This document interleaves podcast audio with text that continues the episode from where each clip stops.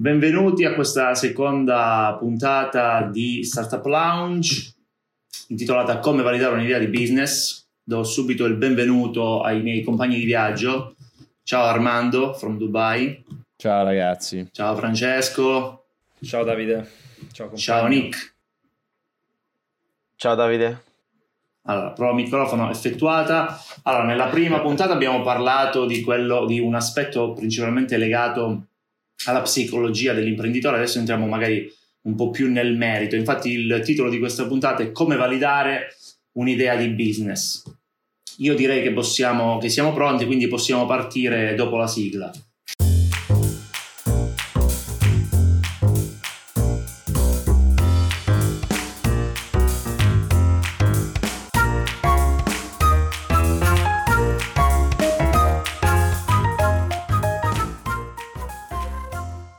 Come detto, la prima puntata abbiamo parlato di un qualcosa, di un argomento legato alla psicologia, adesso entriamo un po' più nel dettaglio di quello che sono le, le start-up. Eh, si parte per chi vuole avere una startup, si parte dall'idea, ovviamente eh, è la cosa fondamentale per, eh, per avviare un'azienda. E, diciamo questo, almeno una volta nella vita, noi quattro di sicuro però almeno una volta nella vita c'è chi ha pensato basta, mi metto in proprio e lancio la mia azienda. Ehm, però bisogna avere di solito un'idea. Voglio fare la prima domanda ad Armando. Eh, la prima domanda relativa a questo argomento è, eh, diciamo, che consiglio daresti a chi vuole essere un imprenditore, però in realtà ancora non ha l'idea giusta, quindi vuole solo essere indipendente, però non ha l'idea giusta.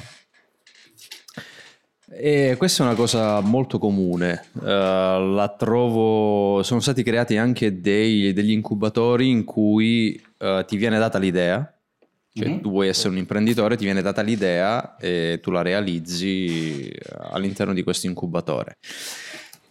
Non so, eh, è, un'idea un po' bizzarra eh, questa idea di questo incubatore, però eh, risponde a una necessità abbastanza comune di molte persone che vogliono intraprendere questa attività anche perché fare startup è, abbastanza di moda, pur non avendo un'idea. Però il punto è, si riesce a portare avanti un'idea per anni se l'idea non è propria, se non ci si crede al 100%, se l'idea eh, non arriva da un qualcosa di constatato eh, nella propria vita quotidiana, non lo so, non ho una risposta a questo, però sicuramente posso dire che bisogna eh, trovare una forma mentis che vada a migliorare, a potenziare, a come dire, migliorare le possibilità di trovare un'idea. Eh, in questo voglio coinvolgere anche Francesco e Nick eh, che sicuramente avranno visto uh, e avranno letto, sono avidi lettori di libri.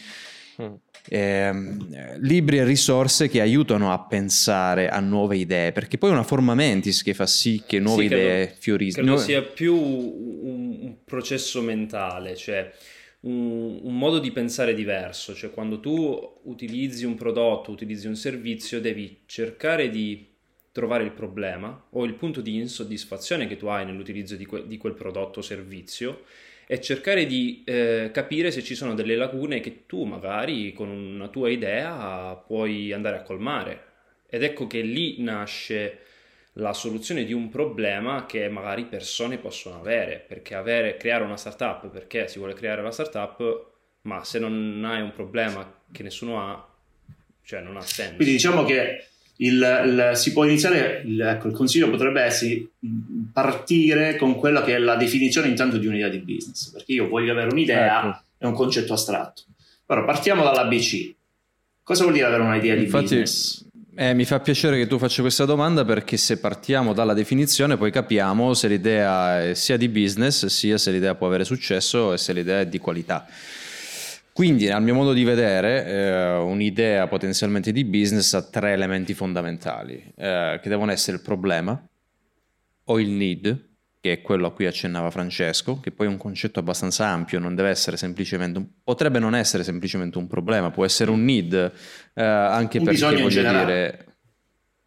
Esatto, eh, perché poi i bisogni primari di una persona, se dall'App Store Uh, leviamo Airbnb per avere un tetto sulla testa, se, le, se leviamo, che ne so, Just Eat per, per mangiare, se leviamo Tinder per, per tutto il resto, rimane, poco di, rimane poco di necessario. Eh, quindi tutto ciò che abbiamo oggi a disposizione dal mio microfono al, al, laptop, a qualsiasi cosa, è un need che ci viene dato dalle da, da, da, agenzie di marketing. Davide ovviamente sa di cosa sto parlando. Quindi non è semplicemente sì, un problema, ma potrebbe essere... Bravo, Bravo, hanno creato i problemi i need, eh, quindi chiamiamolo problema, ma eh, capiamo che è un problema in senso lato, nel senso che è un need è un need che deve essere sentito da una persona, una user persona, una buyer persona, quindi eh, qualcuno deve poter avere questo need, eh, deve poter avere desiderio del terzo elemento di un'idea di business che è la soluzione. Quindi abbiamo un problema, una soluzione. Persone che hanno questo problema. esatto, e poi vedremo uh, che ovviamente determinare quali e quante persone hanno questo problema poi far sì che eh, si gettino le basi eh, per, una, per, una, startup. Ecco, quindi questa è uh, un'idea di business. Io risolvo quel problema lì in questo modo qui per queste persone qui. Eh, quindi questa è un'idea di business. E da qui magari possiamo muoverci all'interno di questo, di questo episodio e, e, andare a definire poi una serie di varie validazioni Uh, Bravissimo, infatti la parola validazione mi piace tantissimo perché mi viene da domandarmi, allora se io individuo il need, individuo la buy-in persona e trovo la soluzione, vuol dire che ho avuto l'idea del secolo. Avrò sicuramente successo. Eh, sì, Magari. sarebbe bell- bellissimo e avremmo tutti miliardi. Eh, ma... ma purtroppo non è così.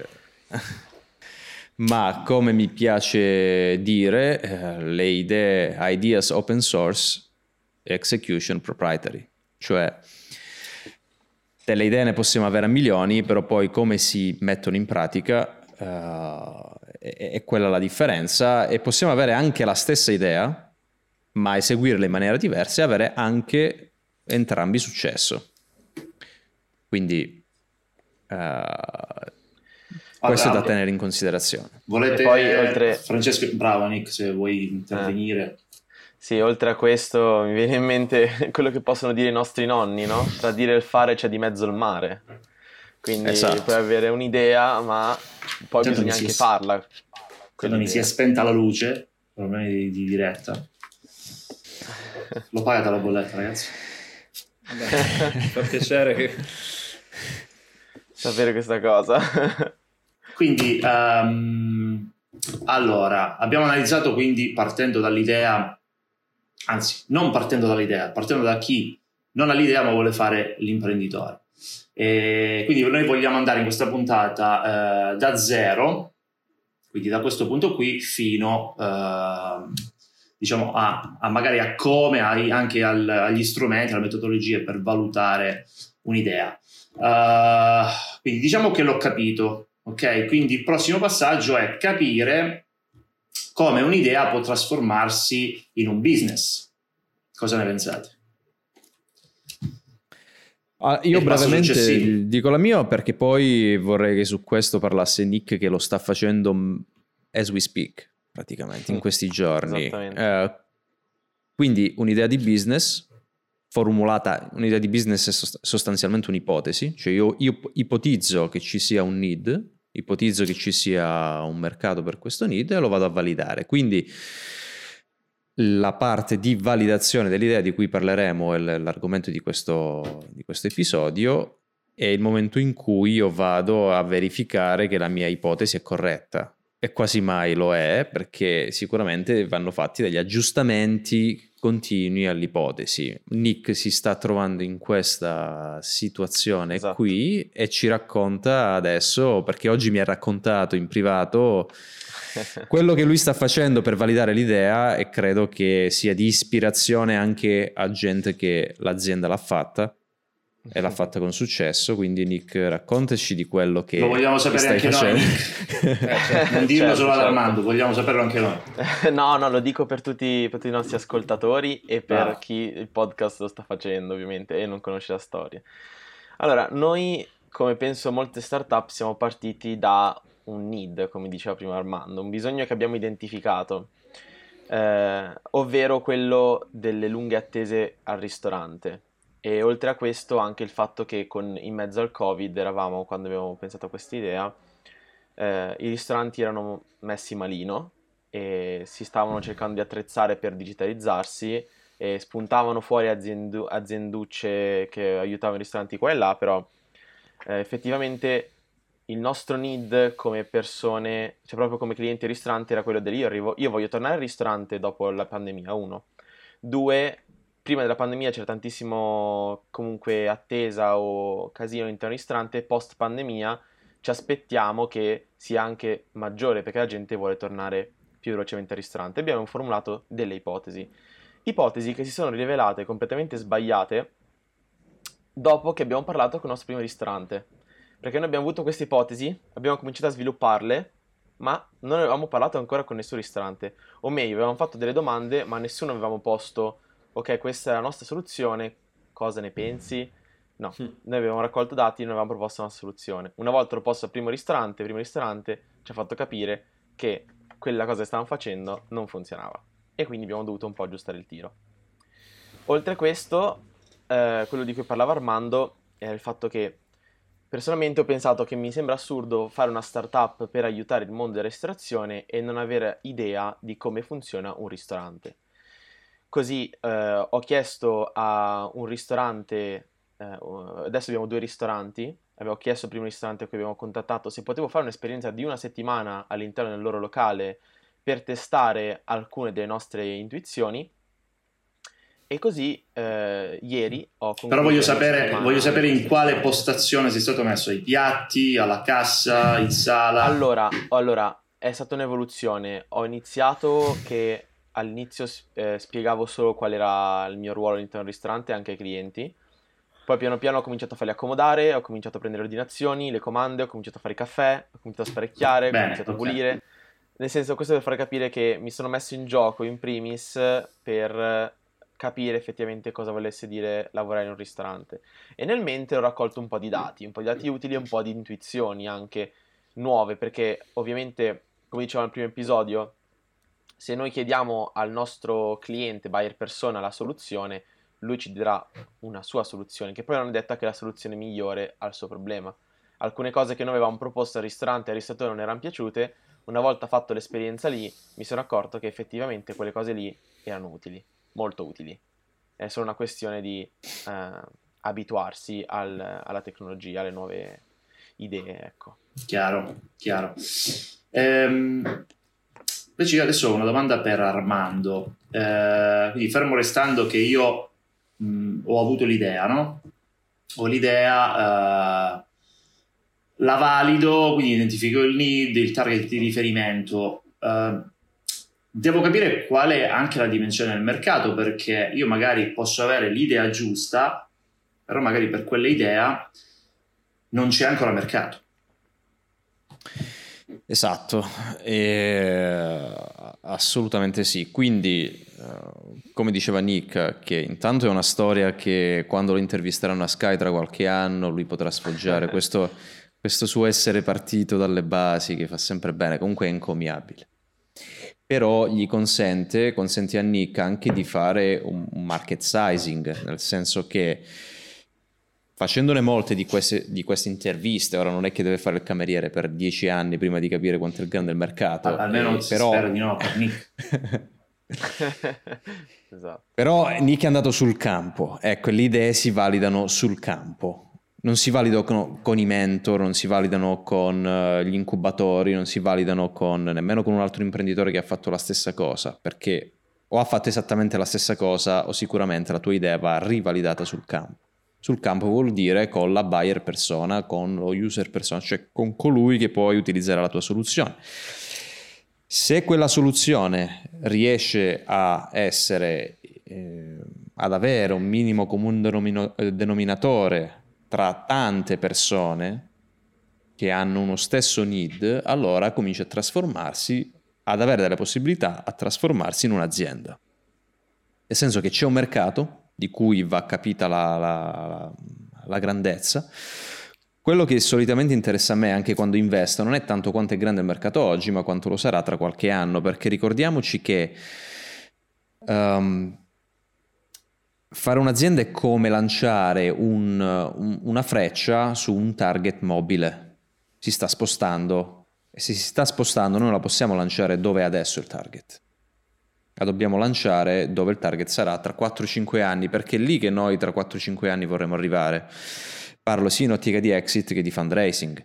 Cioè, quindi io voglio un mercato che stia crescendo di almeno un 7, 8, 9, 10% annuo composto, in maniera tale che so che anche se faccio schifo, è il mercato che mi trainerà. Quindi le aziende che, come le aziende della security, che stanno nella security, che cresce tra il 10 e il 12% annuo, e sono avvantaggiate rispetto ad aziende in settori che crescono il 2-3% anno, partono con, una, con un traino diverso, quindi è importante la dimensione ma è importante anche la crescita. E nel, nel caso di Nick è quante persone mangeranno in un ristorante piuttosto che a casa certo. nei prossimi 10 anni, ad esempio. Quindi per dirla in parole, in parole, povere possiamo dire che la crescita del mercato è comunque più importante della sua dimensione in valore assoluto. Esatto, è esattamente questo. Ma io ho due, do- io ho due domande però, mi sorgono due domande. Una è, ma se io non sono un, tra virgolette un tecnico, nel senso non sono in grado di, di programmare uh, o di mettere in piedi un sito web o diciamo non sono un tecnico, cosa posso fare?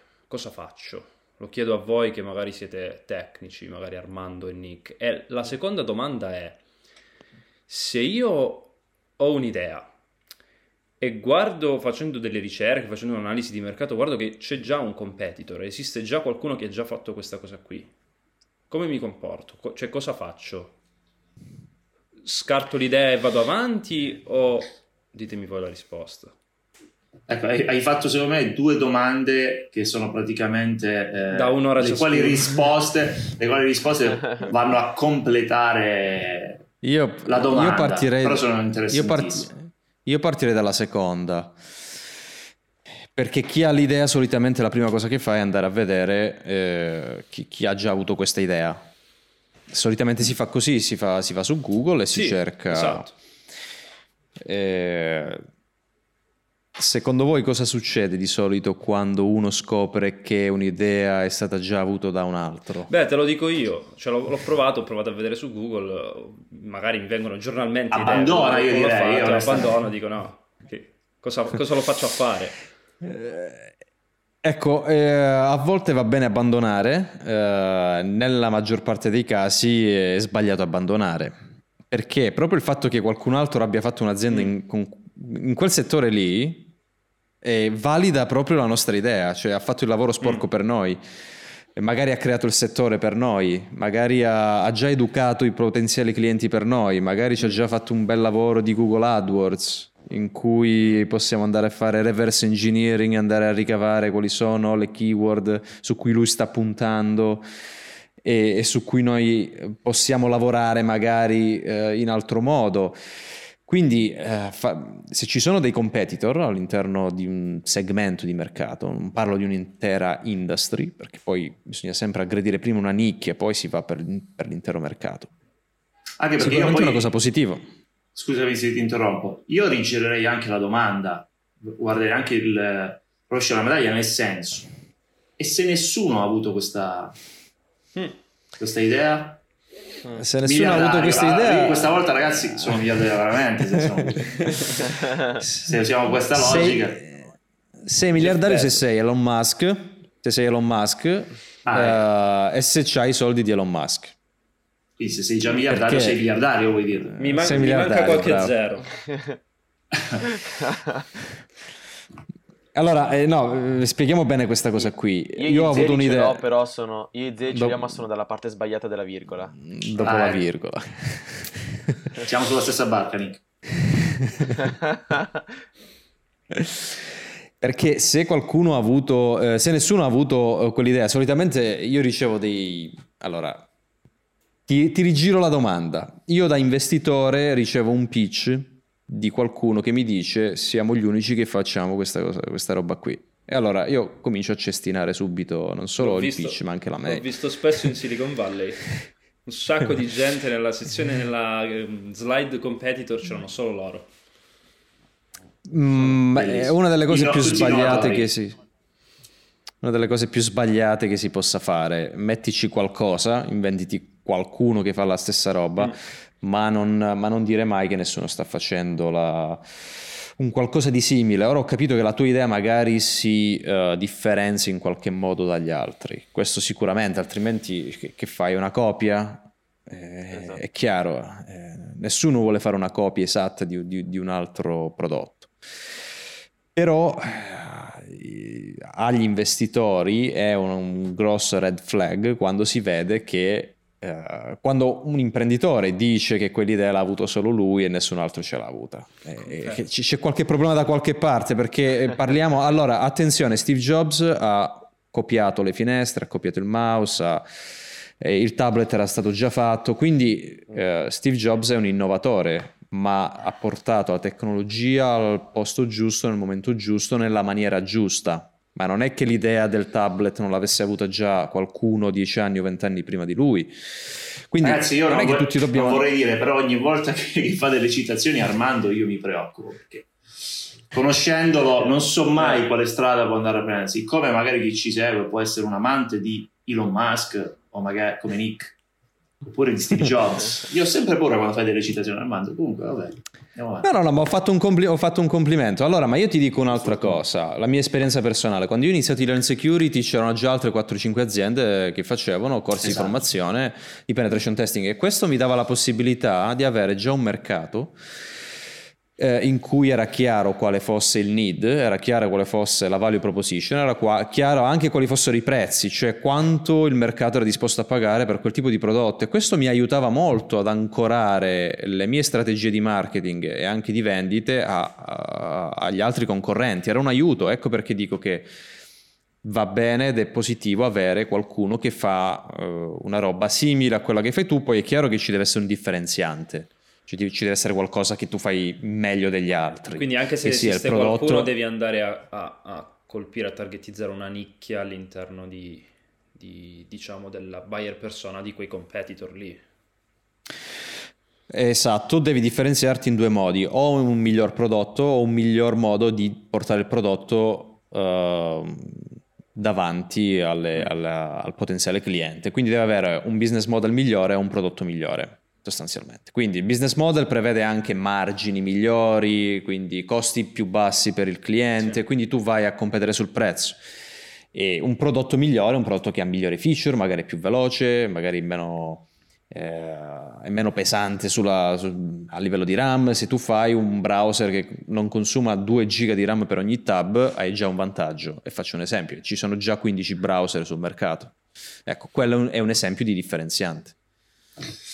Nick, una domanda per te, ma qualche punto l'abbiamo già toccato, però ehm, voglio sapere il tuo punto di vista proprio su questo. Quindi voglio sapere da te quali sono i vantaggi, diciamo, strategici eh, che ci sono nel conoscere la concorrenza quando ti rendi conto che nel tuo settore comunque, eh, per fortuna, in questo caso direi, c'è già qualcuno. Sì, eh, sicuramente tutto quello che ha detto Armando eh, diciamo che Armando ha un po' risposto a questa domanda, anche, anche, anche lui. Eh, sicuramente il fatto di avere già qualcuno sul, sul, mercato ti permette anche di avere un metro di misura, poiché eh, puoi vedere loro cosa stanno facendo, puoi vedere loro cosa stanno facendo bene e loro cosa stanno facendo male, e quindi rubare dove stanno facendo bene e aggiustare dove stanno facendo male. Senti, ma tu nella, nella slide eh, competitor hai lasciato vuoto. Oppure c'hai... Eh, all'inizio sì. All'inizio, la prima volta che ho parlato con Armando, probabilmente sì, abbiamo lasciato vuoto. Eh, perché tutti puntavano sull'asporto, cioè sul delivery, noi puntavamo invece sul ritorno al ristorante. E quindi eh, quando ci arrivava la fatidica domanda, ma chi sono i vostri competitor? Noi che non avevamo fatto i compiti, perché quando si inizia a fare la startup dici dai, idea geniale, dammi i soldi e e diventiamo tutti ricchi insieme. Eh, però non avevamo fatto i compiti a casa, diciamo, e quindi avevamo detto che non c'eravamo competitor. adesso ci rendiamo conto di che cosa vuol dire, quale sia il mercato, quali sono i player all'interno del mercato, dove ci possiamo posizionare, cosa potrebbe succedere se uno di questi grossi player già presenti ci dovessi copiare quello che noi vogliamo fare e come non smettere mai di innovare e come reagire a appunto pericoli esterni che arrivano dal mondo esterno. Ottimo, ottimo, ottimo. Francesco, hanno risposto alla tua seconda domanda. Seconda domanda sì, manca la prima. La adesso prima, ritorniamo la prima, se posso, se posso la prima rispondo io. Parlando dei, dei tool no code.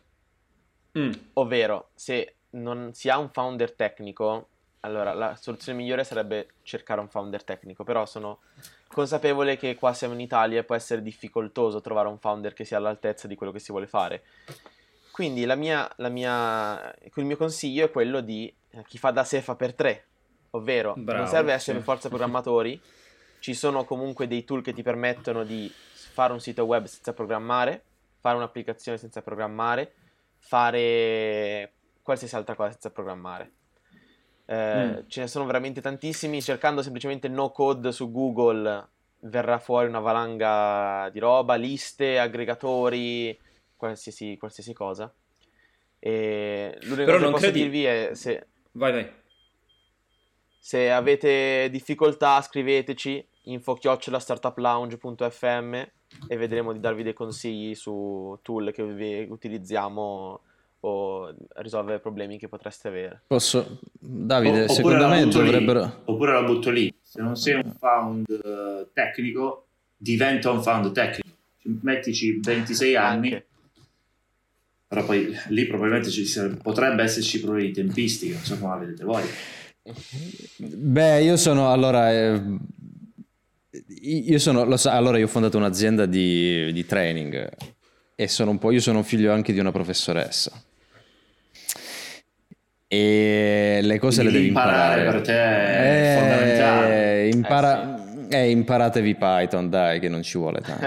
no, la cosa che mi veniva Imparate. a proposito di imparatevi Python, mi veniva in mente è che probabilmente eh, farsi una formazione, non dico un'infarinatura, forse un qualcosa in più di un'infarinatura per poter anche mettere in piedi un team, credo sia forse fondamentale. Sì, sì, sì, sì. Perché chi fa da Avere... sé fa per tre sicuramente, ma una startup in piedi da solo no, uh, arrivi, arrivi, fino a un allora, certo punto. Allora vi dico, vi dico, come la penso io. Un founder tecnico può fare una, un'azienda da solo, ed è il mio caso, perché io oltre ad aver studiato ingegneria informatica, che però ovviamente non mi ha insegnato nulla dal punto di vista della programmazione o dell'azienda o di nulla, e, però avevo un background tecnico ovviamente, chi conosce la mia storia lo sa, abbastanza tecnico, a 14 anni ricevetti una lettera dal capo security di Microsoft ringraziandomi delle falle di security che io trovai nel loro, nel loro sito, quindi avevo un, un bel bagaglio tecnico. E il, al bagaglio tecnico puoi aggiungere un bagaglio di business, di marketing che ti serve. Chi invece viene da un background non tecnico, o magari non ha la passione per queste cose qui, fa molta più difficoltà. E allora cosa succede? Succede che ti cerchi un co-founder tecnico. Il problema qual è? Il problema è che sei alla mercé di... Eh, ovviamente parliamo di startup digitali, cioè non parliamo di fare le gelaterie in cui puoi imparare probabilmente, anche se non sai programmare in Python, a, a fare il gelato. Sì, un cono senza saper programmare in Python penso che possiamo impararlo anche noi quattro. Ma fare bene il gelato, fare bene il gelato è sempre comunque difficile. È esatto. difficile, è difficile. Quindi... Però vorrei dire una cosa, e poi eh, vorrei che Nick e Francesco, che sicuramente conoscono magari delle risorse che possono aiutare eh, anche a riflettere su questa cosa qui Secondo me un imprenditore, un founder di startup è bene che abbia eh, una, buona, una buona conoscenza di tutti gli argomenti, non serve che sia eccellente in un argomento specifico. Io non ero un eccellente programmatore, anzi facevo abbastanza schifo. Quando assunsi i primi eh, programmatori molto bravi eh, e vedevano il mio codice, ovviamente avevano qualche remora a dirmi che faceva schifo, però lo capivo dalla loro faccia che faceva schifo. Quindi Però eh, dalla mia... Di, sì, di, diciamo di PNL più che altro. Bravo, La risposta esatto, ba- PNL. Body, body language praticamente. esatto. E questa smorfia di dolore nel vedere l'indentazione che mancava nel mio CTO era... Cosa ne pensi? avevo dalla mia... vai- Mm, Bellissimo. Però avevo dalla mia la possibilità di andare a vendere eh, competenze di marketing, competenze, che so, a livello di bilancio, quindi mettevo insieme queste competenze qui e, e- e andavo avanti, riuscivo anche a capire chi dovevo assumere, chi non, non dovevo assumere, fac- commettendo una miriade di errori, però mi- questo conoscere un po' di tutto mi dava la possibilità. Invece c'è gente che cerca di essere eccellenti in un ambito solo e poi ovviamente non riesce a... Quindi tu mi stai dicendo il contrario di quello che Malcolm Gladwell dice in uno dei suoi libri, che la specializzazione di 10.000 ore rende fenomeni Eh, lo so. persone. Mm. Chiaro, è chiaro. Se vuoi fare il tecnico, allora segui 10.000 ore di specializzazione, di pratica. Cioè, se tu vuoi fare il pianista, se vuoi fare il pianista, se vuoi fare l'atleta, se vuoi fare il penetration tester, se vuoi fare il programmatore, tutta la tua vita, cioè se vuoi essere un esperto, ecco, allora fai solo quello per dire. L'imprenditore deve essere in grado di poter fare di tutto, anche se non eccelle in nessuno di questi ambiti, perché non puoi eccellere nei 100 ambiti dell'imprenditoria. Esatto, per esempio tu sei, tu sei stato bravo secondo me all'inizio, conoscendo la storia di Run Security, indipendentemente dal discorso tecnico, il successo di Run Security, almeno per come la vedo io, ehm, è partito molto dalle strategie di marketing. Tu non eri una persona, non eri un uomo di marketing, eri una figura tecnica che poi si è messo lì a capire il stesso discorso. Avresti potuto assumere qualcuno eh, che si occupava della strategia di marketing aziendale, invece sei partito da solo, però hai studiato il settore, hai studiato soprattutto come lanciare un prodotto e quello ha portato risultati. E ti consente, avendolo fatto da solo, poi anche di poter capire, poter assumere poi chi ti farà la strategia di marketing, perché poi ovviamente da solo arrivi fino a un certo punto, poi devi delegare. Chiaro. E tu hai delegato bene, secondo me, eh? Poi magari Eh, non lo so, lo so. Soprattutto in Italia poi. Soprattutto in Italia. Francesco, sei soddisfatto delle, delle risposte? Sì, sì, sì, sì, no, sono soddisfatto, devo dire la verità. Comunque, a proposito, di, Armando citava le risorse e diciamo lì, io lì, que- quello su cui passo le, le mie giornate a leggere risorse interessanti su questi argomenti qua e eh, risorse in particolare sulla, sulla puntata che- di cui stiamo discutendo oggi eh, le fornisce Paul Graham in, eh, in diversi suoi essay, che sono dei, dei saggi sostanzialmente, che linkeremo in descrizione su YouTube e sui vari, sui vari broadcaster di- del podcast, e dove va a spiegare in maniera dettagliata qual è il processo eh, di- per pensare e creare una startup e in particolare in una sua lezione che fa alla Stanford University praticamente smantella tutti i, i- i luoghi comuni e eh, i miti che esistono e ti fa deprimere quei- quel quarto d'ora perché smantella tutte Che fa sempre bene. per- eh, sì, perché smantella tutte le, le tue idee che hai, che derivano anche da un fatto culturale o, o da varie cose, e ti fa capire qual è la strada giusta da interpretare. Quindi Paul Graham è uno, poi esistono anche altri libri, come ad esempio di Guy Kawasaki, The Art of the Start, dove, dove discute anche di come fare un pitch per una startup. Eh, quindi sono, sono delle risorse che linkeremo e non so se... Argomento che secondo me tratteremo nelle prossime puntate perché penso sia importantissimo perché Fondamentale, sì. è fondamentale il vendersi, il vendere se stessi. Sì. Eh sì. Sì. Soprattutto al giorno d'oggi se posso, eh, perché un'idea, un'idea si valida eh, gratis anche sui social.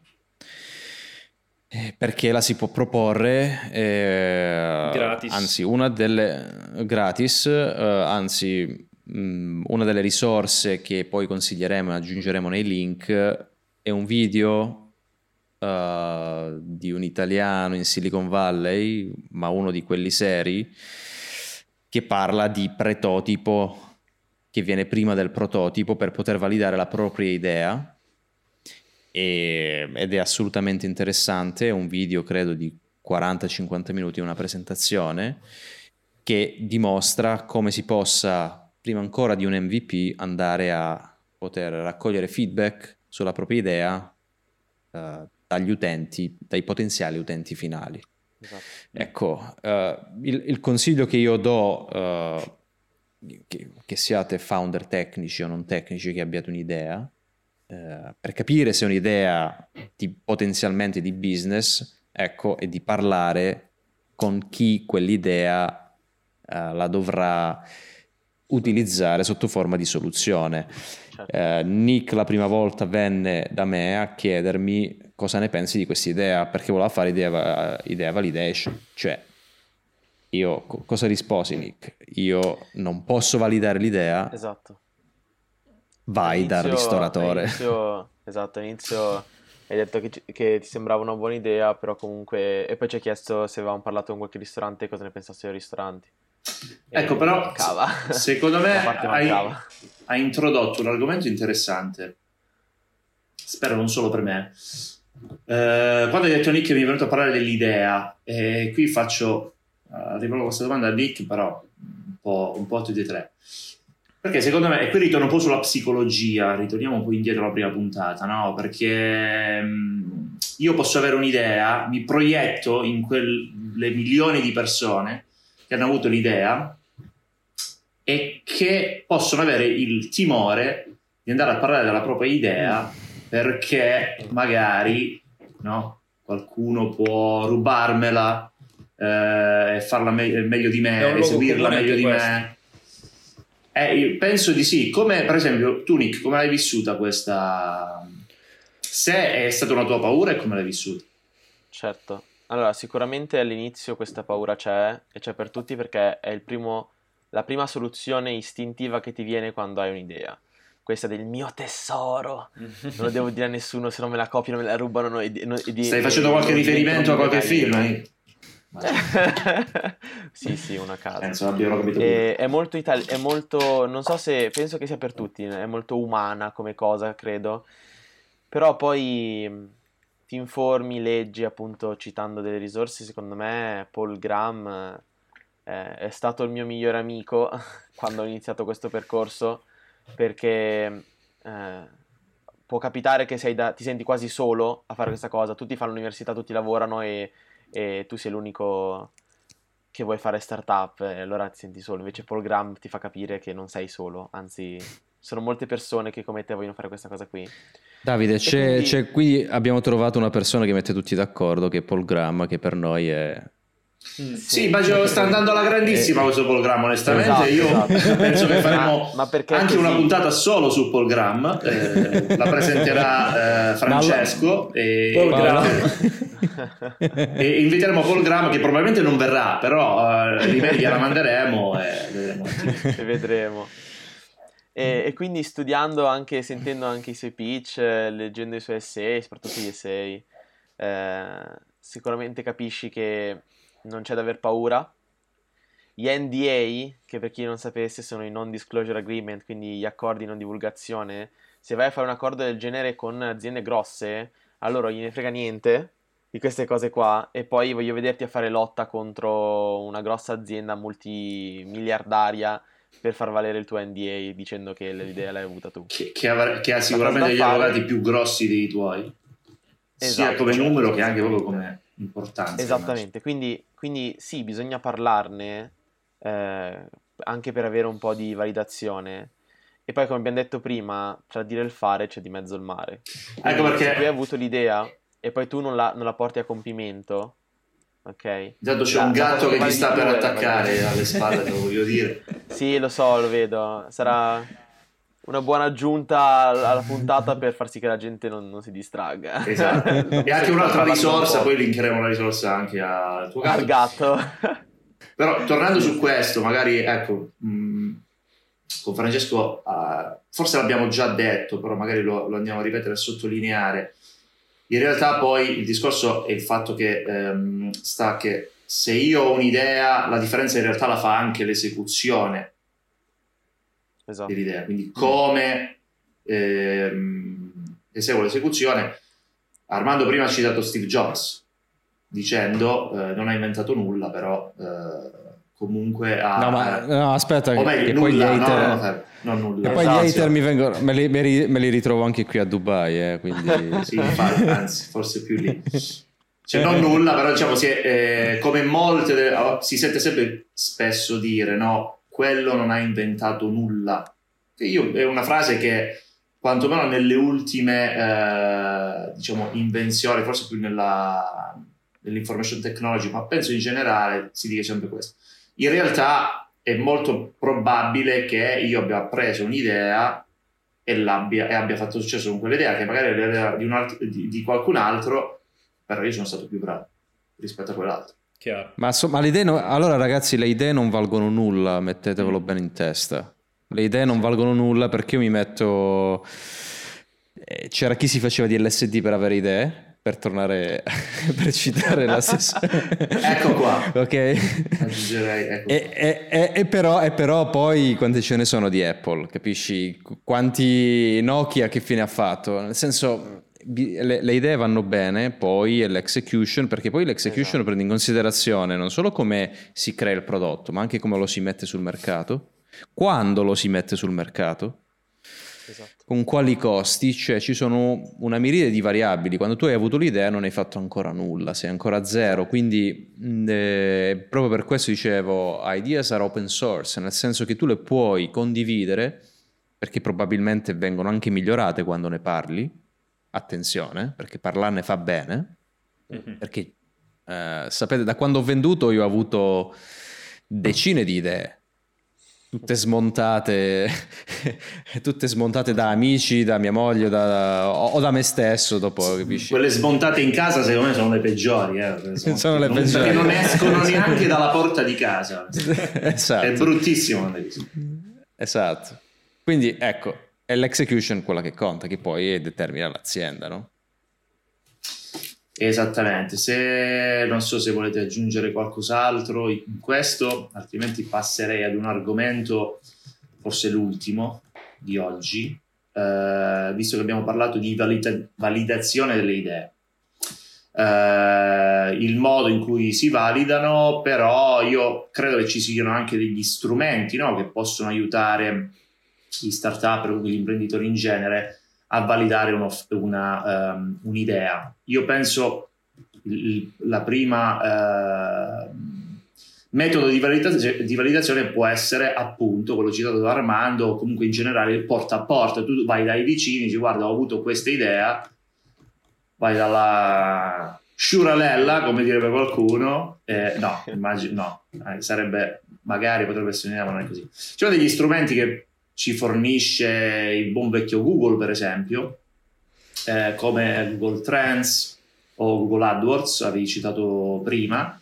Eh, appunto analizzando i vari competitor noi possiamo utilizzare questi strumenti per capire quali sono i trend di ricerca quindi se io voglio andare a vendere delle cover in silicone eh, posso vedere negli ultimi 12 mesi se una persona o un miliardo di persone hanno ricercato delle cover in silicone utilizzando Google Trends.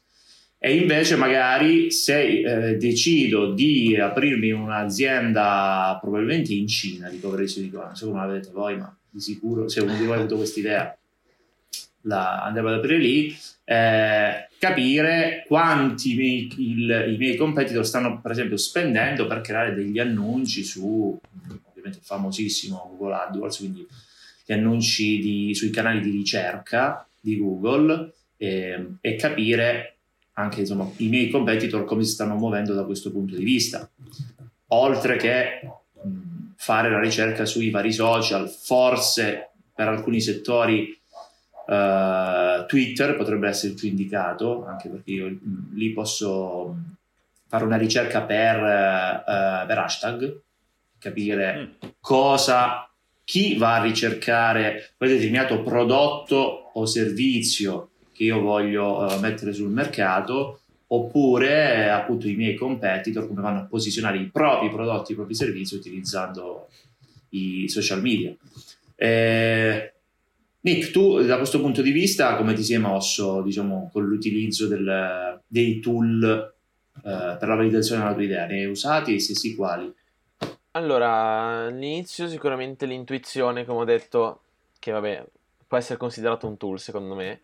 Poi hai citato anche il porta a porta, però io lo manterrei in considerazione. Soprattutto di- dipende da, da anche perso- dal buyer persona. Il ristoratore è una persona che generalmente è over 50 e quindi magari non utilizza molto tool vari, però e quindi cioè, è difficile raccogliere dati andando sui social, per esempio.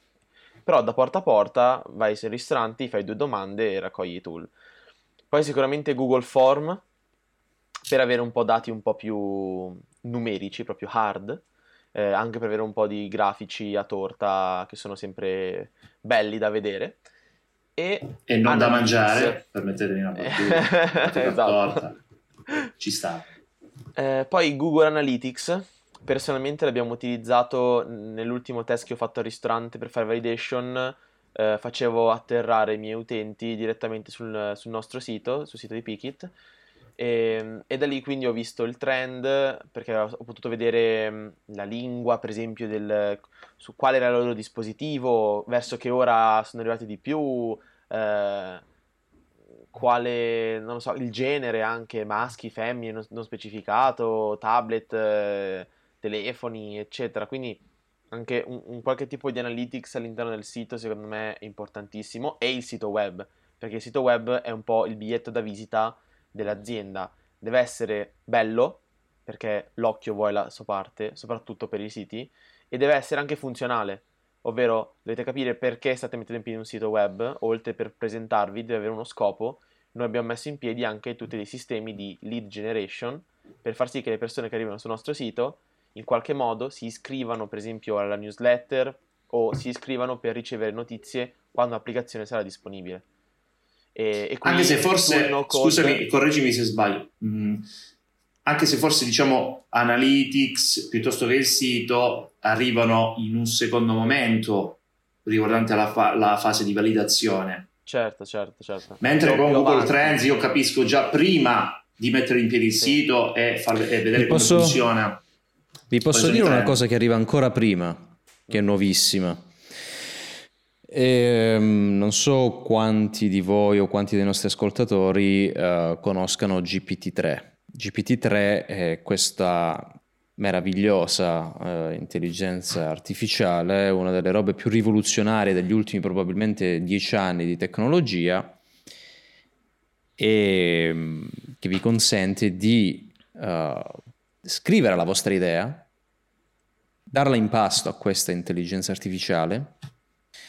L'intelligenza artificiale vi costruirà un articolo, un blog, qualcosa che voi gli chiedete. Nel rimandarvi indietro questo tipo di contenuto, mm-hmm. non solo vi aiuta a chiarire l'idea, ma vi aiuta a trovare delle, dei punti di vista della vostra idea a cui voi non avevate pensato. Ci sono un paio di tool, co- copy.ai, headline.com, um, che vi consentono di creare tramite intelligenza artificiale dei contenuti di marketing come white paper, come blog post, come Google AdWords, uh, qualsiasi cosa. Se voi descrivete la, propria, la vostra idea di business, ad esempio, che so, voglio creare cover in silicone per iPhone 12 e magari inserite anche un differenziante, sono cover che si illuminano di notte, ecco, eh, vedrete che vi mostrerà, vi aggiungerà al vostro testo delle cose che voi non avevate ancora pensato. Da dove derivano queste cose? Derivano da ciò che l'intelligenza artificiale, dal training set, che guarda caso è l'intera internet uh, su cui è stato fatto il, il, il training di questo algoritmo. Quindi vi valida, vi dice che da qualche parte è stata scritta quella roba lì, non esattamente quella roba lì che vi viene proposta, Ora io la sto semplificando per chi ci ascolta, chiaramente, però l'output di questa intelligenza artificiale è un qualcosa che viene già da un testo esistente e che vi aiuta a pensare, a riflettere a, nuove, a nuovi punti di vista sulla vostra idea. Io l'ho testata pochi giorni fa su una mia idea e vi posso assicurare che Francesco ha visto i risultati, sembrava che avesse letto i miei appunti, sembrava che, sembrava sì. che avesse letto le nostre conversazioni, è un qualcosa di assolutamente wow. eccezionale. Mm. Wow. Da testare. E su eh. openai.com eh, sono beta chiusa, sono in beta chiusa, quindi non si può accedere immediatamente alle API, ma ci sono questi servizi eh, che credo abbiano anche un modello freemium, copy.ai è uno di questi, uh, un altro è headline.com, uh, daremo il link a queste risorse si può tranquillamente andare a descrivere la propria idea e, e vedere cosa viene fuori. È un modo nuovo che secondo me in pochi conoscono perché è un qualcosa che è stato lanciato a ottobre, o credo tra agosto e ottobre del 2020. E un qualcosa di alternativo. Eh. Interessante, eh, immagino che chi vedrà questa puntata e ha insomma, un'idea ed è nella fase di validazione, spero intanto che abbia sentito, uh, ascoltato del, dei consigli interessanti. E, però questo in particolare secondo me potrebbe essere uno strumento molto importante per chi è in questa fase. E, allora io penso che um, abbiamo toccato un po' tutti i punti di quella che è la nostra scaletta perché per chi ci ascolta, per chi ci vede, sembriamo quattro uh, persone messe lì a dire cavolate, ma in realtà un minimo di logica, un minimo di scaletta ce la preveremo prima. Quindi, prima di salutarvi, se non c'è niente che volete aggiungere, ragazzi, su quello che abbiamo già detto, magari se ci siamo dimenticati un passaggio fondamentale, io in realtà ho una domanda, però voglio prima vedere se voi avete qualcosa. Niente, io ho una domanda per Armando. Io solo che il microfono di Armando mi ipnotizza e basta. Eh, lo so. sì, fa, eh, sì, io di, aggiungerei distrae più di ipnotizza, quindi probabilmente... Io, io, aggiungerei che se ci ascoltate su Spotify vi state perdendo metà dello spettacolo praticamente. Non si capisce nemmeno perché state ascoltando questo, questo podcast. Migrate assolutamente tutti su YouTube perché grasse risate solo a guardarci in faccia. Io chiuderei questa puntata con una domanda per Armando. Prima hai detto che eh, hai trovato delle vulnerabilità in Microsoft, giusto? Sì. Sei stato contattato sì. direttamente dall'azienda, ma l'assegno di quant'era? Va bene, allora... risponderemo alla prossima puntata. Grazie per averci seguito, grazie a voi ragazzi e ci vediamo al prossimo episodio di Startup Launch. Ciao. Ciao a tutti. Ciao. Ciao. A tutti.